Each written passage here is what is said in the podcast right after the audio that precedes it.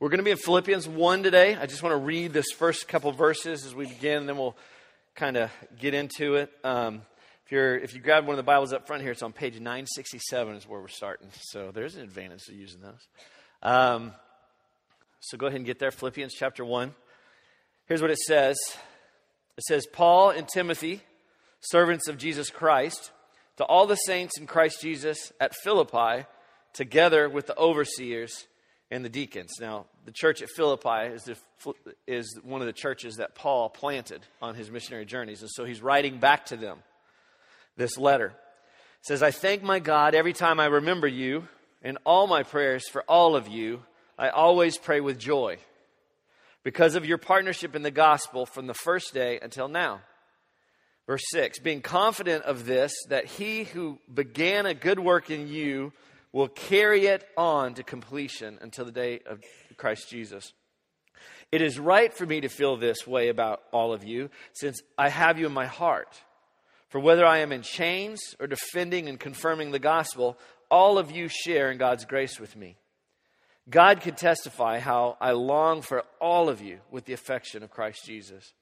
And this is my prayer that your love may abound more and more in knowledge and depth of insight so that you may be able to discern what is best and may be pure and blameless until the day of Christ, filled with the fruit of righteousness that comes through Jesus Christ to the glory and praise of God. Let's, let's pray together. And Father, we're thankful for your word and your instruction. Um, God, none of us are here, I, I hope, or I, I know none of us would gain anything from this day, or just coming to go through the motions to say we just went to church today we would gain nothing, but we can gain everything if we learn more about you. God, you created this world. You spoke, and it was. You said, Let there be light, and there was light. You gave us breath. And so we're seeking you for the answers. And so, God, we do pray that your spirit would move today, that you would um, give us insight, um, and that we would point to you with our affections and our mind, that we worship you today through seeking your understanding. In Jesus' name, amen. So today we're starting a new series. It's not going to be a really long series on the book of Philippians. Philippians is a is a letter that, I, like I mentioned, that Paul wrote to the church at Philippi, and, and it's about four chapters long, uh, and it's a it's a great it's a great book, great letter. Um, I, one of the interesting things about this book is that Paul wrote it while he was in prison for his faith. And the topic of the book really is joy. So here's a guy who literally, because he's following Christ, uh, gets arrested, put in prison, and he's so he decides to write a letter on the joy of being a Christ follower while he's in prison. Kind of ironic, and yet it, truly that in itself drives the point home. And if you were to think of anything, what it's about, it's about this idea of what it means to live in the gospel. Now, the gospel is an interesting word. We know directly that it means the good news. But it's really been something that, for many of us, is kind of hard to explain. Or if we were to say, what is the gospel? I grew up thinking the gospel was just someone sharing Jesus with you. Sit down. Hey, if you died today, do you know for a fact you'd go to heaven? This is, I'm sharing the gospel with you. And many times we, we put the gospel in this, this narrow path of what it might truly mean and what it might truly be about. In fact, this week, I don't know how many of you are on Twitter, but on Twitter, I, I had made a comment that, um, that I was thinking about the idea of justice and the idea of this life, this gospel life. and I wrote something to the effect of that I, I, I think we should I think our hope should be to connect justice with the gospel instead of just seeking a way to draw a line between the two. And so I got a response. Some guy actually from Arizona re- responded. He retweeted it and he goes, and his response was wrong with a big exclamation point. I'm like, well, that was nice. You know, usually it's hard enough to argue with 140 characters or less, but he decided in one word to just, you know, confront me. And, and so I, I tried to go offline and direct message him and just say, hey, tell me what you're, tell me what you're thinking. What do you think is wrong about this everything? But if you don't follow one another um, on Twitter, you can't direct message, it's just for the whole world to see. So I tried to gently go back and, and say, hey, listen, I just think that without justice, you know, justice demands the cross. And so without justice, there is God's justice, there really is no good news for us. So we began to go back and forth. but it was interesting. Finally, you know, we kind of probably embarrassed ourselves to the whole world and, and, and came back. But it just reminded me that it reminded me how deeply I truly believe Scripture tells us the gospel is bigger than just a sentence or one prayer. But that the gospel is, is the doctrine and story of our salvation. It's, it's, it's this big thing that we're reconciled back to our Creator and that, that we are redeemed and we are being restored. His, all of creation is being restored. And that there's this thing we get to live in that Paul is talking about that is joyful and is life and is purposeful and is not just fire insurance for eternity, you know? It's got to be bigger than that. And I think that uh, there, there are more people today, I, I, think, than ever looking at church, and we go through the motions of church at times, and if all we do is want to show up on Sunday and that's it, and we just listen and go home, and, and then we go, there's got to be more to it than this. And you go, I think you're right. I think there's more to it um, than what we uh, think of the gospel times. And so I love the book of Philippians because I really believe if there's ever a picture of what gospel living looks like because of who Christ is and what he's done, and because of who we can be because of him, this book I think is beautiful.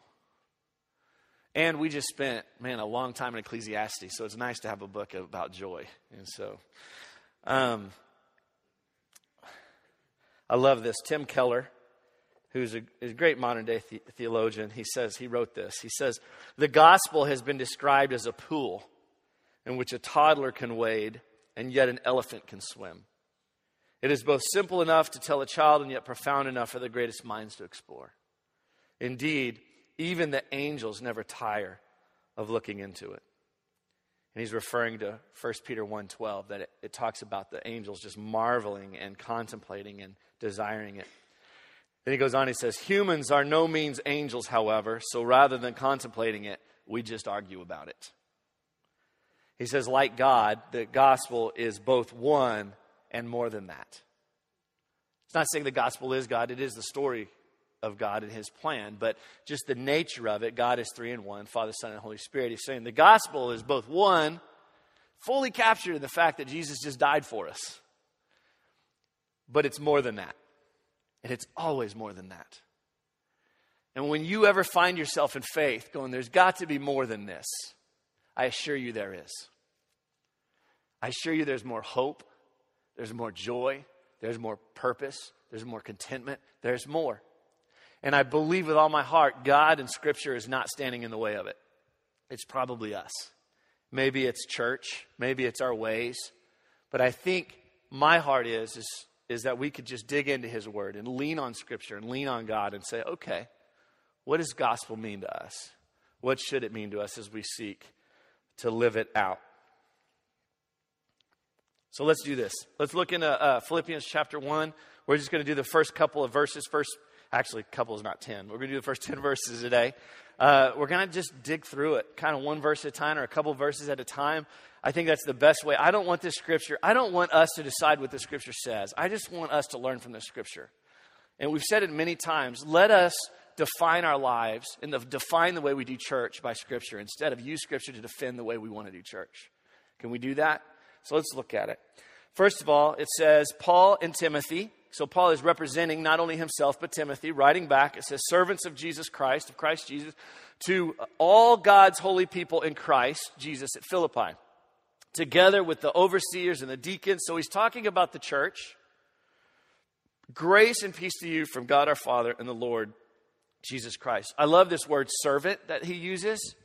Servant there is bondservant. We've talked about what a bondservant is before. A bondservant is not your typical just servant or slave, although it can be translated slave. But what a bondservant is, is a slave.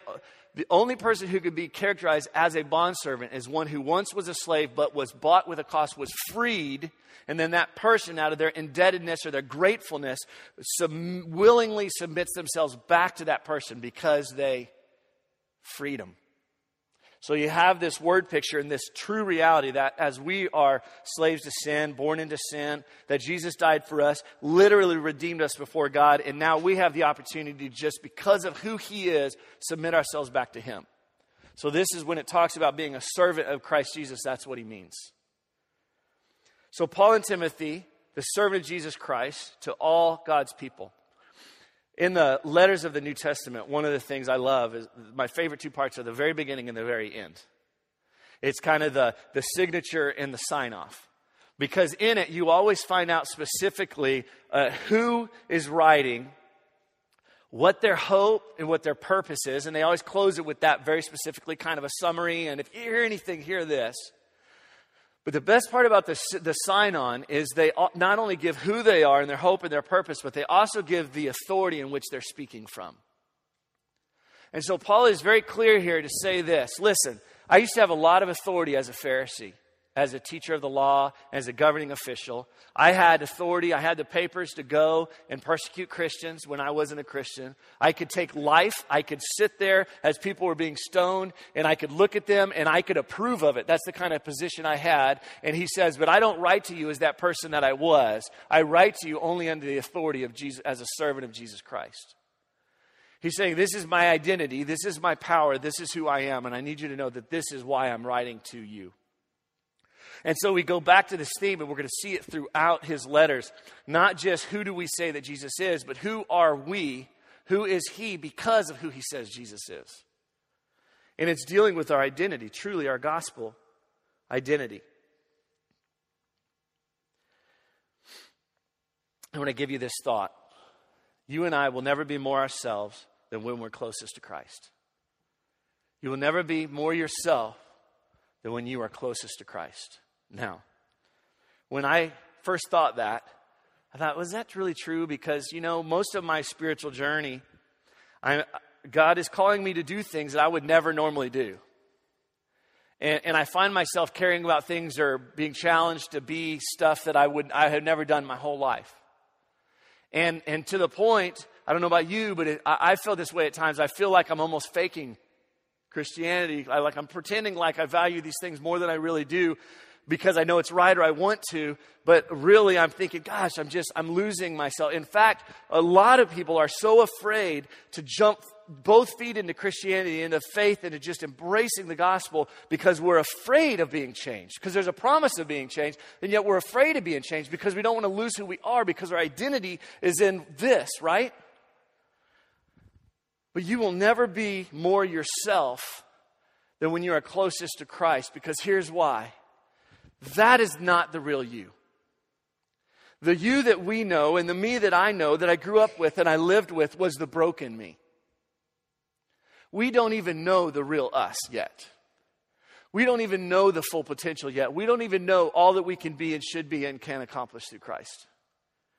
When we lean on our own strengths and, and we look back into our own limitations because of the bad decisions we've made and the things that we've done, and the, we hold all this, we forget that Scripture says there is no condemnation for those who are in Christ Jesus. Our identity is no longer in who we were, what we failed to do, or what we did. It's in who He is and what He's done and made us stand clean before God. That is good news. So, this is our gospel identity. I, I gave a couple statements in each of the scripture, and then I kind of re- relate it back to what the story of the gospel is doing in there. And the gospel identity is this reality that we're never more ourselves than when we are closest to Christ. And uh, this is good. And yet, it's still hard to believe, isn't it? It's still hard to believe. And, and I, I think about it in this way. You know, almost every time you see in Scripture where a man a human being came in contact with the, what Scripture might say, called the angel of the Lord. And if you were looking at each instance, um, some would believe that, that maybe it was, it was Jesus or truly just angels or messages or whatever it may be. But whenever someone came face to face with this representation of God, do you remember what their first response was? Absolute terror, fearfulness. Eh, they were scared to death. What do you think they were scared of? Huh? Maybe the mightiness and the greatness. Being seen. Like, hopes. I mean, think about all the things we do in the day, and all of a sudden God appeared. You'd be like, I was just, just no, you know? Okay. My bad. I don't know. I'm not sure. Maybe it was just exposing. All of a sudden, there's this amazing revelation of how, what we're not and who He is. I don't know. Maybe it's just this greatness or whatever it is. But the response is always this do not fear.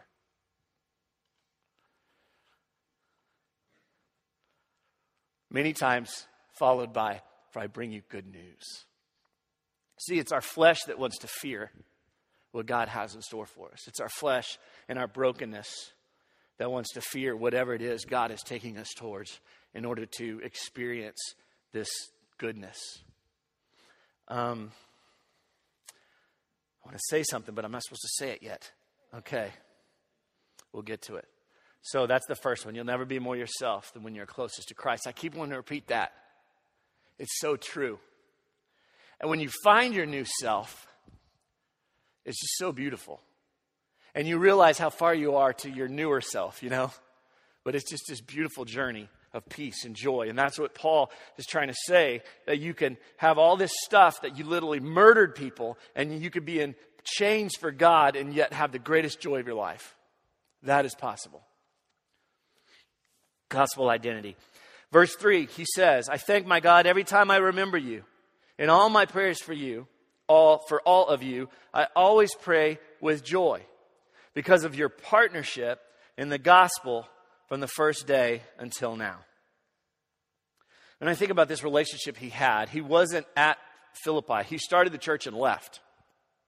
And yet there was such this strong bond and relationship. There was something going on there that was just so beautiful, deeply beautiful, you could hear in these words. And I can't help but think, as I look back at this New Testament church, this thing they called the way, okay? I can't help but think that they valued community and relationship at this amazingly deep level that I think it's hard, really hard for us, maybe in our culture, maybe in our pride, maybe in our selfishness, whatever, that they very, they value, they had something there that the church today might be missing a little of. I can't help but look back and, and, and see that. Here's a quote I put on Facebook last week, and I saw and it just knocked, it rocked my face off said this If the church of today does not recapture the sacrificial spirit of the early church, it will lose its authentic ring, forfeit the loyalty of millions, and be dismissed as an irrelevant social club with no meaning for the 20th century. That resonate at all with you? If you do the numbers, you know 45,000 people a week are leaving the church today. That's millions. Um, it will be dismissed as an irrelevant social club with no meaning for the 20th century. That quote was by Martin Luther King in 1963, as if it could be written today. But this sacrificial spirit and this authentic ring that he talks about is something that when I hear, it just feels right. It's something I think that I crave deeply. And I think that that's what he's saying here in this scripture. And here's the point that true community will be found in our collaborative mission. We're talking about here is gospel community. He had this connection because of the word is the partnership in the gospel. What does it mean to have partnership in the gospel? Well, that word partnership, there, there's two key words that you're going to see throughout Philippians. The first one is this one. The word really in the Greek is koinonia, which means a, a sharing of, a fellowship. So it's not just this shoulder to shoulder thing that you do, but it's this thing that you are living. That you are partnering in this thing, this gospel, this reality of who Jesus is and what he's calling us to that is so beautiful, that is so joyful, that is so everything that we truly desire. That's what it's, it's talking about. And as I go back to this quote from MLK, it's talking about when we lose that, not only do we lose something special, but we, we uh, lose our voice. That true community has a voice that, that we do not have alone. You do not have the same voice in the gospel by yourself trying to live out the gospel. Because the gospel is bigger than that. Because it is about together. It is about this fellowship and this partnership together. And the truth is is that it fills a void that so many of us intuitively seek to fill in other ways. For whatever reason we tend to go there. Eh, psychologists say everyone has the desire to know and be known. That's one of the greatest needs of mankind. That it fills that void and it gives us that place to belong. But here's what I believe I don't believe that means we ditch all other community. See, gospel community means that you have a place where you belong and you have a place to be able to partner and pursue what gospel is and grow together because none of us really knows it fully. But we're on this journey together and we can all be learners and no one's sitting there going, Well, I've got it figured out. Come along with me and I'll help you. It's not that but it's this place where we're all learning and we're all vulnerable with each other and we don't judge each other on what happened there because that is not us anymore. That is our other identity. Even though we may do it every now and then now, we don't like it, but our identity is in Christ and our value is in Christ and our value is in gospel and gospel community. So we have this place to grow in. Warts and all. Beautiful.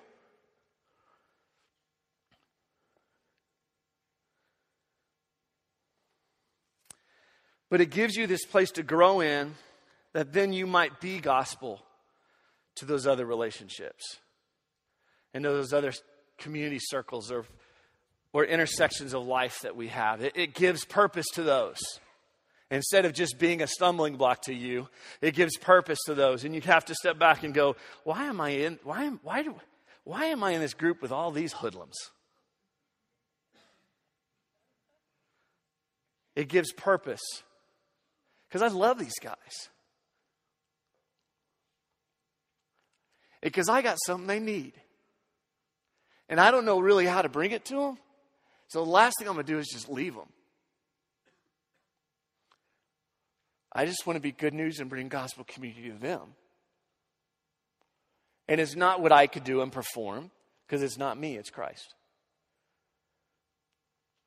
Gospel community, that's part of the good news. Let's move on before I cry more.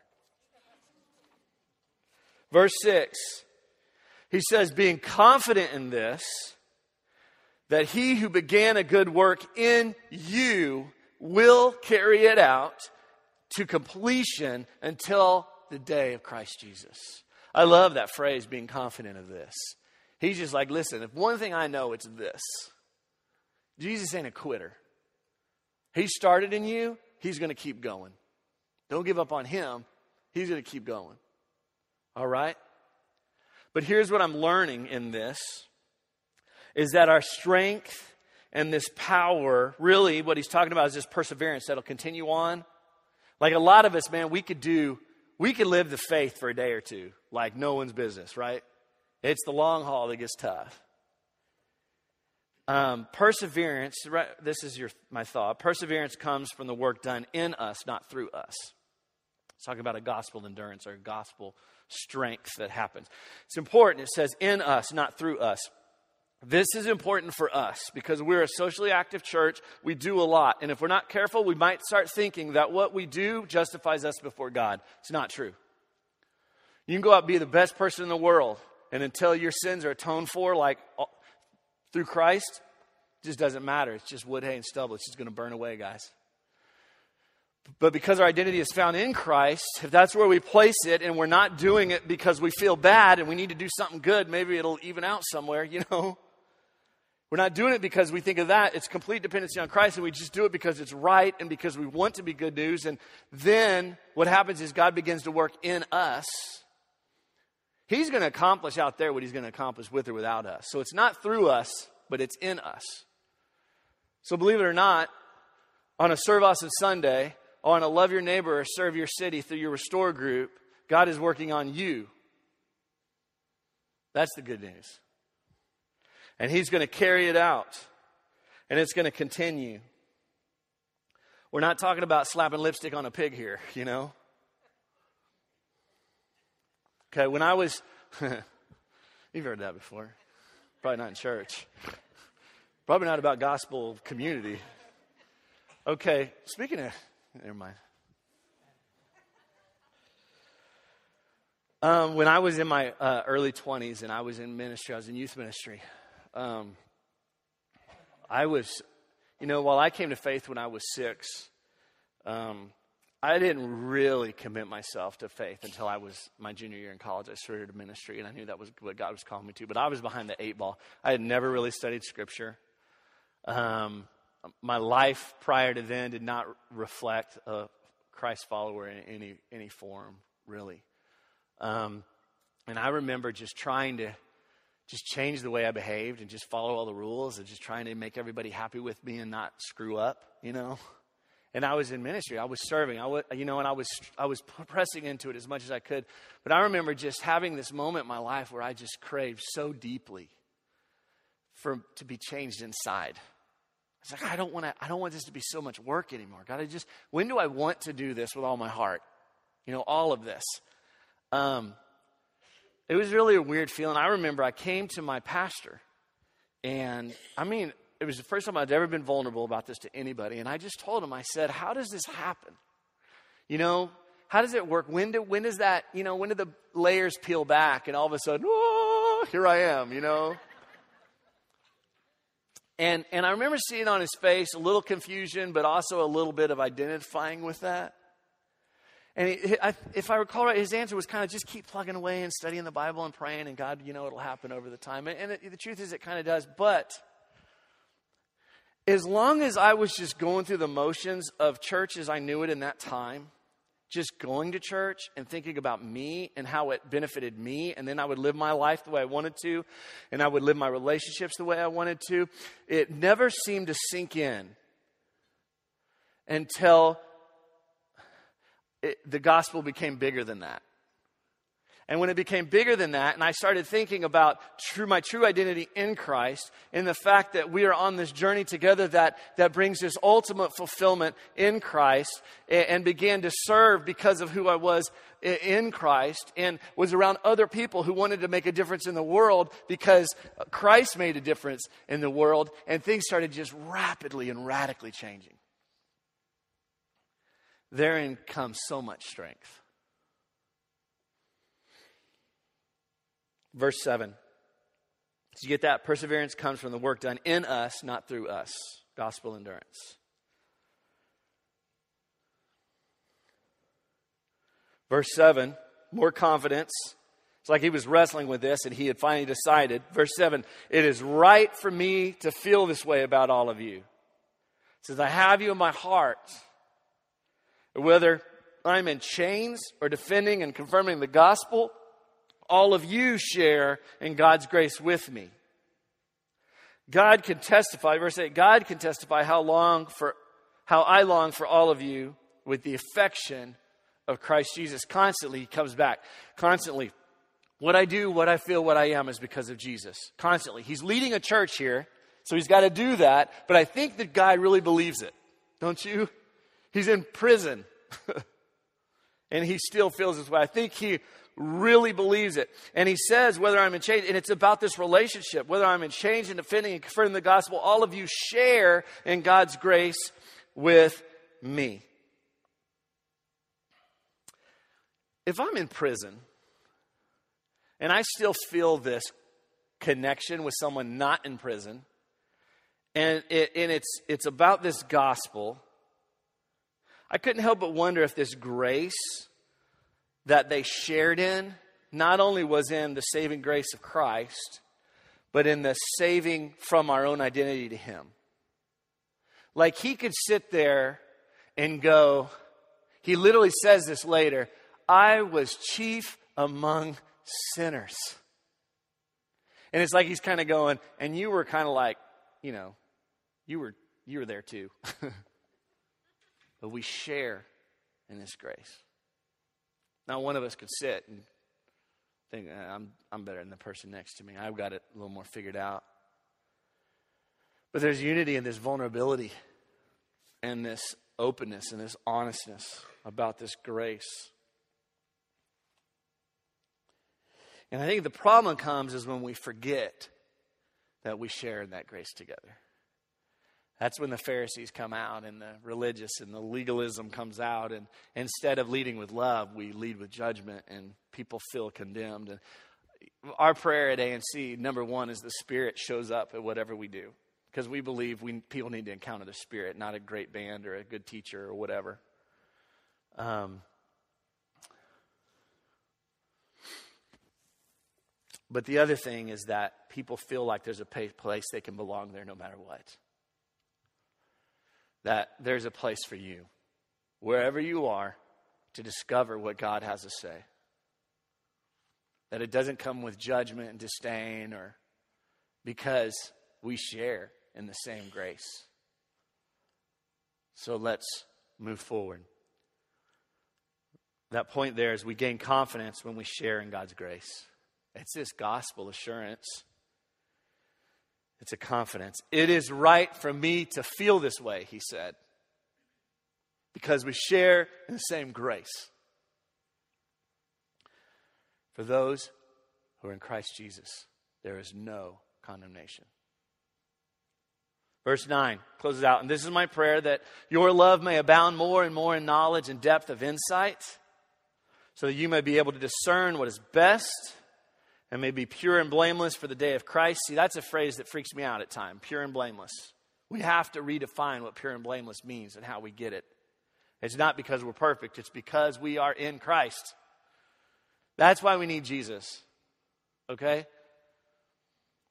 Filled with the fruit of righteousness that comes through Jesus Christ to the glory and praise of God. I love that, the glory and praise of God. One of the things when I fear, I fear well, God, are you going to jack up my life?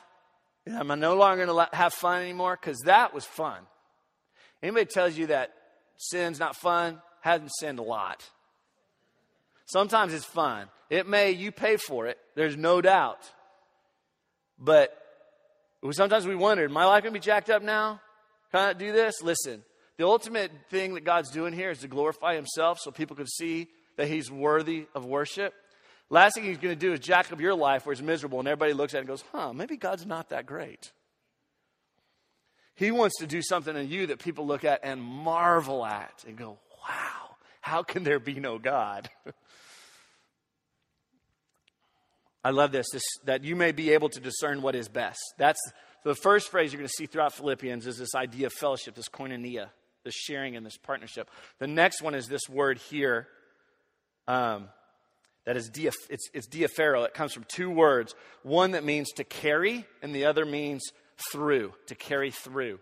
To discern what is best, so that you may be able to discern what is best. In some, uh, in some uh, translations, it says to discern what is excellent. It's talking about to, for you to be able to always see and, and to excel and to, to surpass whatever it is, that there's more of it. That you're able to see not only what is good, but what is best, and that there's always more, that it never ends. It's this idea of this ever increasing goodness. Here, here's the point increasing knowledge, the right kind of knowledge, not it results in an increasing insight of application, not just insight. If you truly get it, you're going to want to apply it. It won't just seem like a good idea, it'll seem like, whoa, that's truth. That makes so much sense. Now, you may not have the ability yet or inside of application and an increasing, here's the fruit of it love. An increasing love. We're talking about the gospel transformation, where we are changed, where we are made new. Um,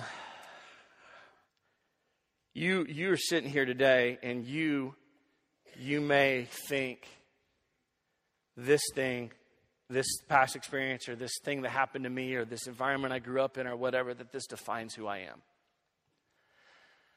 And I'm here to tell you that no matter what it is, in the darkest valley, it's a lie from the devil.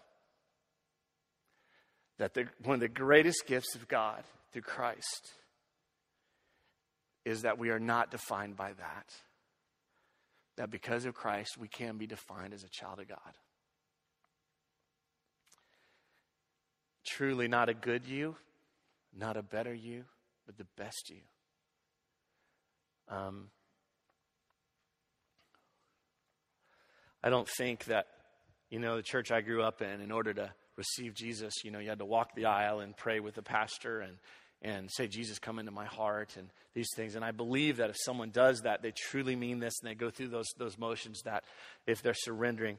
I got to be honest with you, I've prayed to receive Jesus about 3,000 times in my life just to make sure one of them stuck, right? That is laughter of recognition.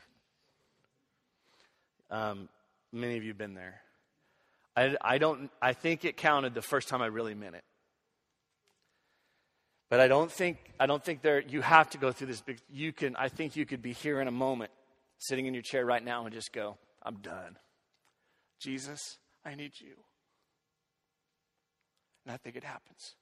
You could be out in a hunting blind or fishing or walking along a street or in your backyard. And you get to that moment, you just go, My identity is so wrapped up in who I've been and who I am. I have never surrendered myself to Christ. Jesus, forgive me. I need you. And I believe there's a party in heaven because you know you're a child of God. In a moment, we're going to take communion together. We're going to pray together.